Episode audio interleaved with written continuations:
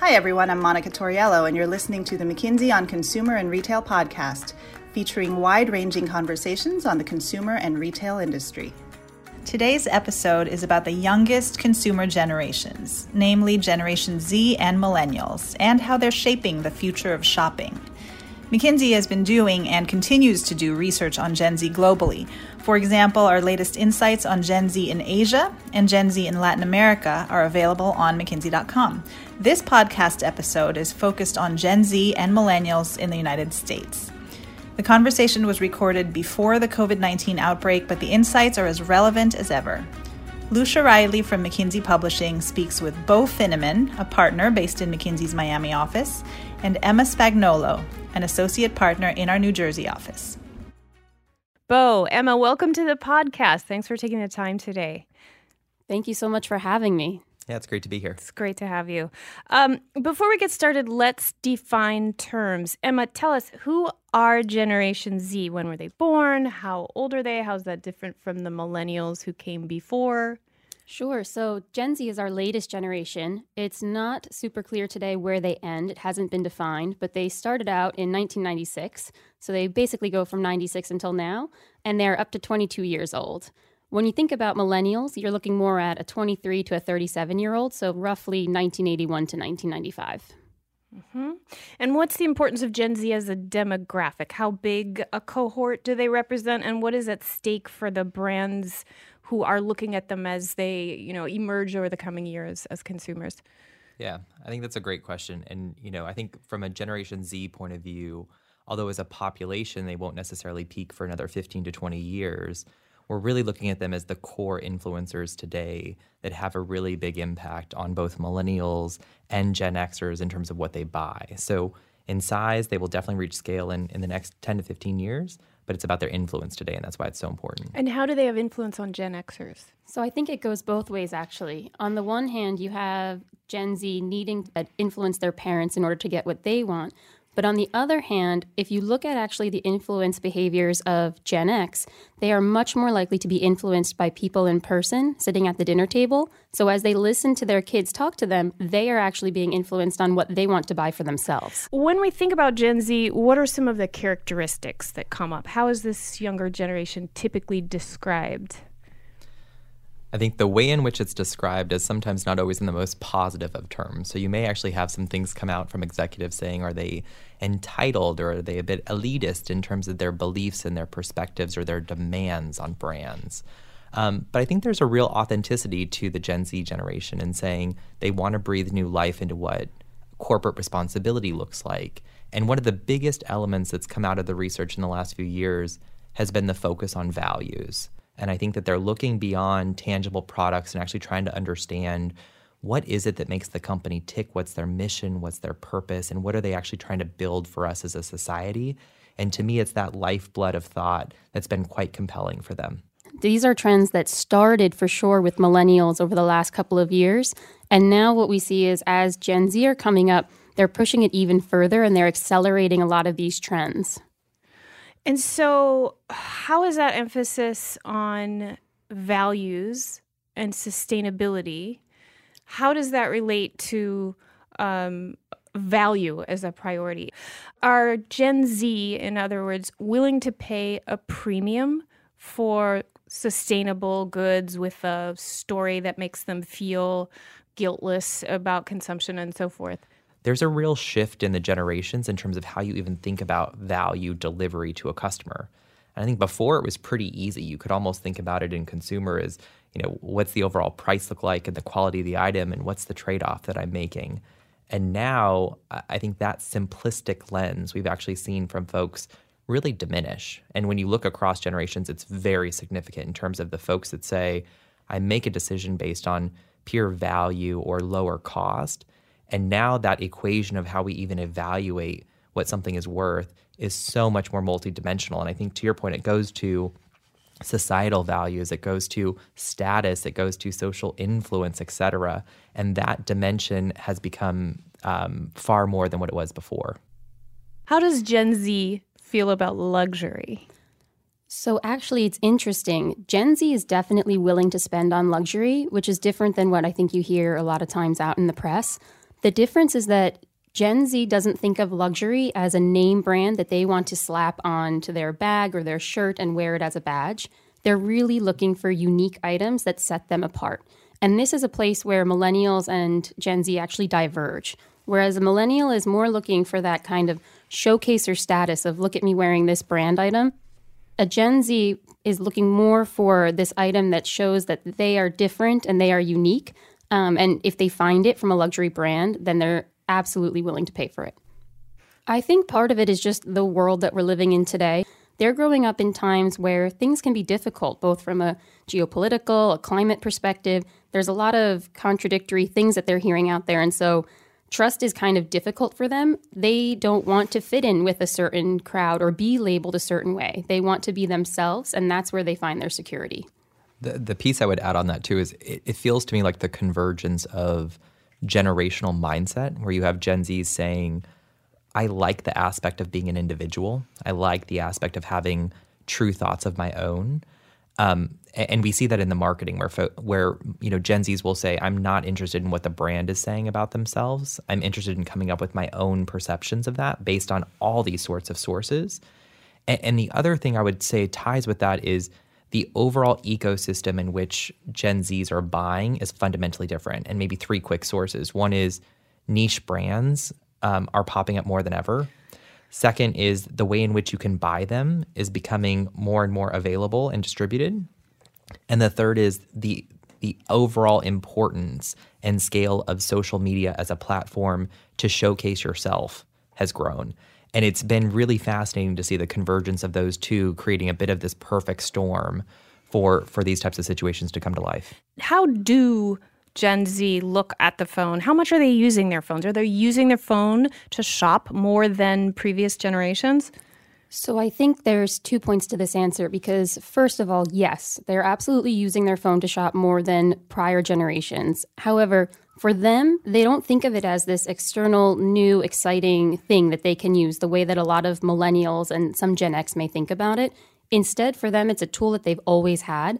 So they don't think about shopping in this binary way of if I want to buy item X, I must go to the department store. If I want to buy item Y, I must go to the grocery store they actually shop across all types of formats. So they're looking at pop up boutiques, they're shopping on Instagram, then they're going into the department store, then they're going into the specialty store, then they're going online on their laptop. They're not thinking about this is the place I need to go. They are experiencing these brands every step of the way at every moment. And their phone is just one super important tool for them to do that. I mean, I remember even five years ago when we would work with chief marketing officers, the concept was your overall annual plan and your major campaigns and what you were going to release across a multitude of media channels. And now it's such a more complicated, dynamic world. I think to be a chief marketing officer, you suddenly wake up and have the realization you need to be a part of a conversation and you are part of social fabric. You're no longer the core orchestrator of the dialogue, you're purely one other voice in it. And that's a more complicated world to be in. It certainly has a massive amount of change in terms of both how you approach it on a day to day basis, the capabilities you have to have. But the most successful brands I think we see today have used that to their advantage versus feeling as though it's a um, it's a risk or something that they have to um, you know try to minimize. It's like building a community. I think you can see it even in the rapid way that influencer marketing has shifted over the last few years. So even two, three years ago, brands are talking about how they need to now have their Instagram and their YouTube influencers. This is where my customer is. This is how I need to reach them. It has now taken on the life of the celebrity where these are players who are less trusted by the Gen Z population. So now instead of needing to have one major influencer that you could shift your marketing money from a magazine to this influencer, now you have to cultivate this community of micro influencers who each talk to 30,000 people, no more, and are creating a collaborative dis- discussion or dialogue, to Bo's point, around your brand and what it stands for. And you need to guide that. And are those formal brand influencers or those informal evangelists, fans, and so forth, brand loyalists? I think it can go both ways. Mm-hmm. It often starts as the latter, and then you end up striking up a relationship with that person. The brand often reaches out to that person and says, Hey, it looks like you love mm-hmm. my brand. Mm-hmm. They go from there. mm-hmm.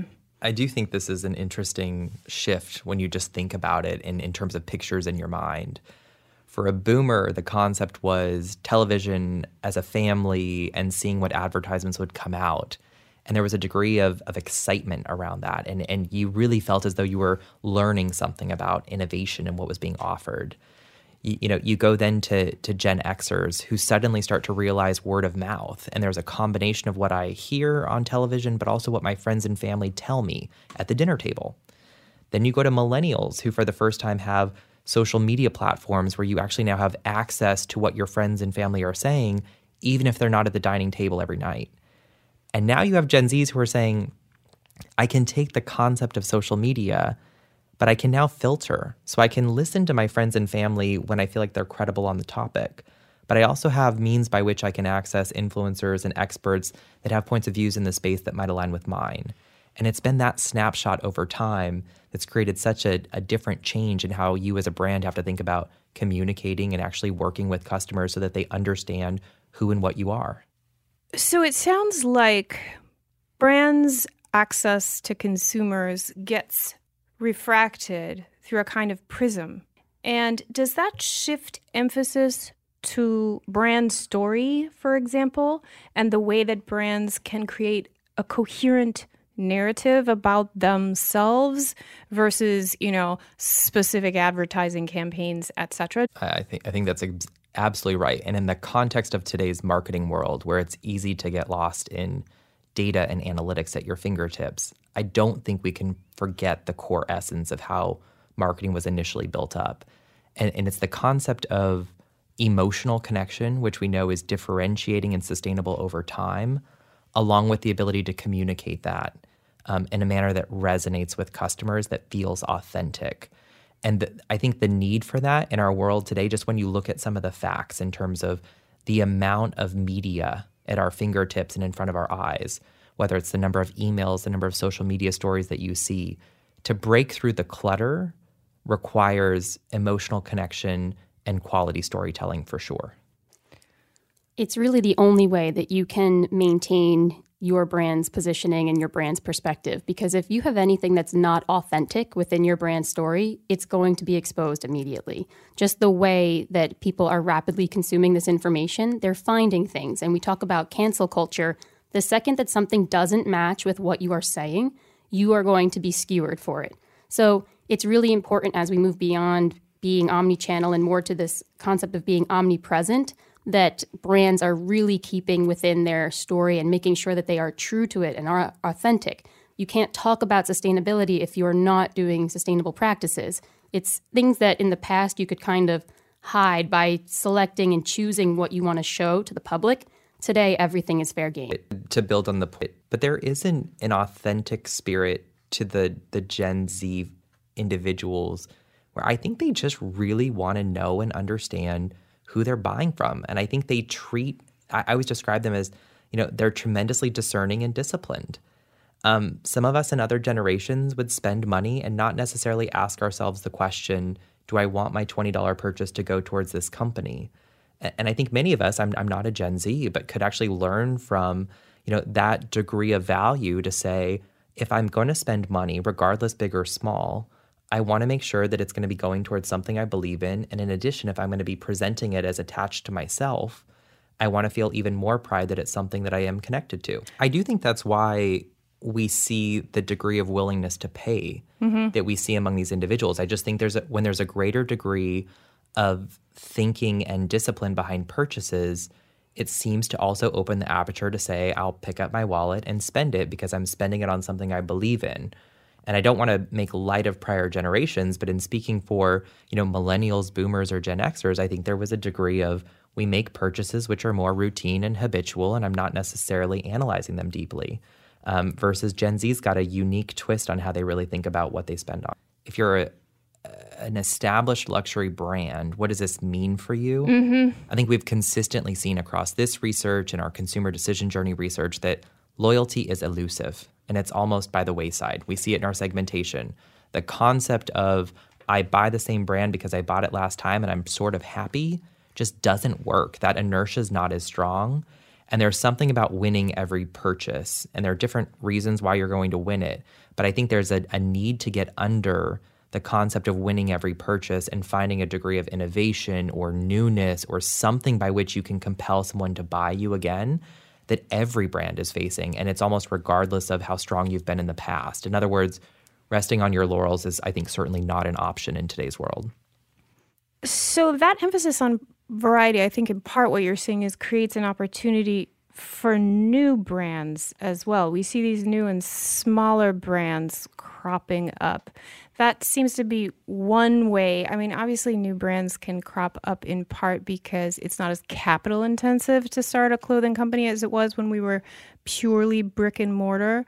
But is that does that create an opportunity space for these smaller brands to enter the market and broaden the brand variety that consumers are looking for if they are looking to stand out? Absolutely. I think if you look at the cosmetics market today, that's where we're seeing all of the growth. It's in these smaller brands that whether or not they're backed by an, you know, an influencer or an incubator or a celebrity, they're finding this way to get online because as you said, it's not capital intensive. They don't need to find a way into a large distribution network. And now they offer something that is new just by being of itself a new brand. So a consumer is going to continue to buy all of these different items simply because they want to try and test and see and feel, and it's exciting and innovative to them. Is Gen Z expressing a preference then for smaller versus larger brands? Are you seeing growth in that space? Yeah, I think you know one of the elements we thought is is it just the degree of newness or excitement around new, and we actually looked at the data and what we found is they are small brands are by far outpacing in terms of their share of growth across consumer categories. So when you name it, when we compare small versus large, it's a substantial differential in terms of small brands really being able to grow way above their share. So we talked a lot about sustainability and the value that Gen Z places on sustainability. How are you seeing that reflected in the research? So it's super interesting, actually. I think we need to take a step back first and think a little bit about millennials. When we look at millennials over time, so when we started this effort in 2016 versus today in 2019, a large majority of their attitudes actually started to temper as they got older and achieved new milestones in life. The one that did not, that actually got significantly stronger, was sustainability. So, this is the one area where millennials are even more convinced that they care about sustainability than they were in 2016. So, this is not going to be kind of a fleeting, you know, flavor of the year kind of trend. This is something that is simmering and growing and is going to continue to go on as, you know, one of the only values that they care even more about since 2016. Of course, when you look at Gen Z, they care about sustainability even more than millennials, but it's just it's very interesting to see that millennials are caring even more so than they did in 2016, so that when you compare them to Gen Z, this is kind of a trend that will continue to move forward. I'm wondering if if Gen Z is focused on wellness and how that might affect products like food and grocery and how is food shopping changing and how does wellness affect that? And I think even within this one there are two parts to it. I think there's both what are they buying and then there is where are they buying. In terms of what they're buying, it is it is something that again a lot of what we test for is is this a a buzz term, an excitement trend, or is there real dollars being put behind it by consumers in terms of demand? And I do think you're right. Um, the the explosion of of niche diets and the aspiration and desire to have real understanding of the supply chain of your food um, is continuing to grow, and you see that in niche diets, whether it's vegetarianism, veganism, keto, paleo, you name it um, those are becoming sizable enough that folks are really having to actually build offerings around them. Th- that I think will continue. The other shift that's potentially even more more strong is actually where um, younger generations are willing to buy their food, and this is where we're seeing a real shift out of traditional channels. Um, and a real explosion into some of the other online only grocery, as an example, taking real share from traditional grocery, going into some of the specialty suppliers as well. It's actually so significant that today, roughly 35% of Gen Z say that they are shopping somewhere that is not either a traditional grocery store, a mass store, a club store, um, or a grocery store, you know, compared to other generations. Emma, you referred to Gen Z shifting toward brick and mortar. on clothes shopping, whereas millennials went almost, you know, were going much more toward online only. Is that correct? It's very true, actually. Uh, you see Gen Z shopping across all formats. I think what it really gets back to is that millennials were kind of given online shopping as this new, fun, exciting, convenient tool um, for them you know, during the course of their lifetime. They went to the department store with their parents, and now they are the ones that are able to go online and shop. And for them, that's not only, you know, fun, but also convenient. And when you think about the life stage that they're in right now, buying homes, moving to the suburbs, having kids, this need for convenience matched with this excitement around this being a new tool for them has really made online shopping exclusively a big thing for them. Gen Z, on the other hand, they want to shop across both types of channels all the time. So they might go online at, while they're at school, look at something there, then decide they want to go to the store for fun, enjoy the experience. They see something, they haven't made a purchase yet, they get home, and all of a sudden they see an Instagram ad for their new favorite beauty brand, and they hit shop now and they purchase through Instagram. But that shopping journey touched on brick and mortar, it touched on you know e-commerce online on their laptop, and it touched on mobile. So it's all it's a holistic experience. So do you think that's more about the seamless integration of mobile into their lives or do you think it's addressing, you know, is it like traditional retail therapy? Is it addressing their need for social interaction? What do you attribute the brick what forces do you attribute the shift to brick and mortar to? I think one is there is a new and more profound resurgence of the experience of retail and in store the number of clients that we talk with and the number of tactics that they're deploying to make brick and mortar experiences better has definitely gone up. Um, you know, I think there's a second piece too, which is just the overall frequency of shopping that we're seeing among younger generations. The concept is no longer once a week or once a month or once a quarter, I'm going to think about this purchase. They're almost always on purchasers. And you can actually imagine it that when they get triggered, whether it's through social media or through something else, they've also been primed to know that they can go make very small ticket purchases at any point in time. And that's become okay. So I think there's some frequency aspect to it, which is just sort of open the aperture for online and brick and mortar. Um, and then maybe the last one is just sort of the the, the degree of community and social nature that can happen in meeting spots. And I think we're starting to see this in communities. Are you finding that they prefer curated multi brand outlets or are they looking at like small single brand shops more? So, actually, what we see in the data is that they're pretty agnostic towards that. They're shopping each of those as frequently as the other um, and they're shopping all of them more frequently than other generations. So it's really about you know if if I see something that I like from this brand and I go into this store, I'm interested in their curated assortment, and I'm also really interested in the experience that that brand is going to give me. But you can have a brand that is a you know a, a, company that is creating product and selling under their brand name. And you can also have a brand that is a retailer that has created this curated experience for them. And so that brand is more of the experience and the types of products that i see versus kind of the name that's on the tag. You can have experience and i think brand in in both formats. The other piece to add on just in terms of from a business standpoint when you think about this dynamic is you know both lenses um, bring new challenges and difficulties. So if you are you know, a multi-brand retailer, it's all about making sure you're actually on trend with the assortment and that you're willing to switch it up enough to keep it new and that you're always going to be on the forefront. And, and I think there's an aspect of what are you adding to my shopping experience? Why should I buy from you? Is it expertise? Is there something unique in store? How are you using technology? On the other end of the spectrum, you see this more specialty plays where they're only displaying their own brand in store at which point you have to say, I really need to stay on top from a product innovation standpoint and what I'm building to keep reasons for people to come in.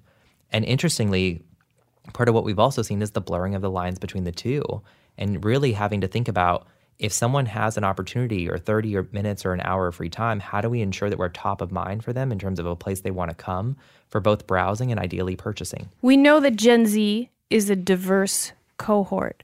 How do they break down in terms of archetypes. There must be some categories of consumer that we we look at them through. I think what's super interesting is we've run a segmentation on Gen Z in isolation from the rest of the population. And when you do that, they actually break down into the same seven segments that we see from the total population as well. So we like to think of these segments within three, what we call clusters, that are all driven by a, a single value. So on the first hand, we have our value customers who are really thinking about what are they getting for their money and are much more price sensitive.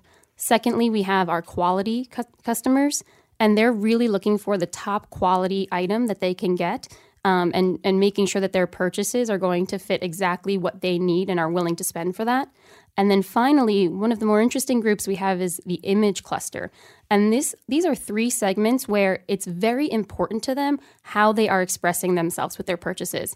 It doesn't mean that they need to fit in. Some of them want to fit in and look like they are, you know, showcasing kind of their life to the world, but some of them are actually looking to be unique. But it's all about self-expression and the image that they're putting forward when they make purchases.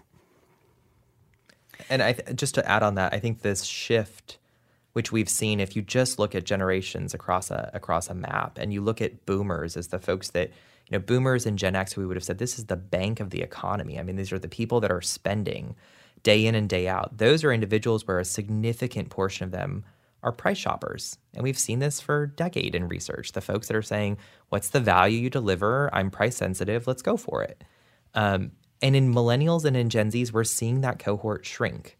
And this goes back to, to me, it's becoming a more multi-dimensional decision-making process. It's no longer so simplistic to say that's 299 and this is 325 and hence I will I will buy that. So there's an aspect in here of just that simplistic lens of, of pure price and value that seems to be diminishing. And the group that's growing uh, um, are those that are more image focused and they have different different desires. Some who want to be more on the forefront of trend and some who want to be more trend followers. But there's an aspect of that showcasing an ability to to uh, demonstrate who you are, which is becoming a much bigger portion of how people make decisions than you would ever see. How much is this about life stage, and how much do you think? these trends will have durability, you know, 10 years out, for example? I think when we look at the segmentation that this is not necessarily about life stage. Mm-hmm. I think what we see is that, you know, even some boomers have shifted into the image category. While it's definitely true that the majority of them still remain in the other categories, the the movement is into the image cluster. And I think the other thing that we saw is just the shift of millennials. When you looked at it, it, it is roughly 13% of, of people have shifted from being in the value cluster to being in the image cluster. So this is not the newest generation that is actually making this most significant jump. So I think it's it's definitely something that is here to stay. So just to just to emphasize that when part of why we're so focused on longitudinal research is to try to uncover this. And so when we look over 3 years, we don't see that the trend is receding. We actually see that it's it's accelerating. And so the shift out of those that are more price, we call them economizers or risk avoiders and into image now the millennials are looking more like Gen Zs. And, and I actually think as we've started to discuss this, even uh, you know among our own groups, it's hard to imagine that this change isn't here to stay. The, the concepts of what is the value of the company, how do you contribute to social fabric, how do you think about sustainability, how are you omnipresent, how are you bringing something new for me every time.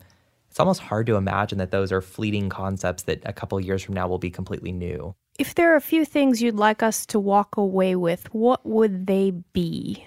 You know, to me there's there's one point which is we need to deeply understand the seismic shifts that are happening in the consumer base and what's driving decision making because it's not marginal.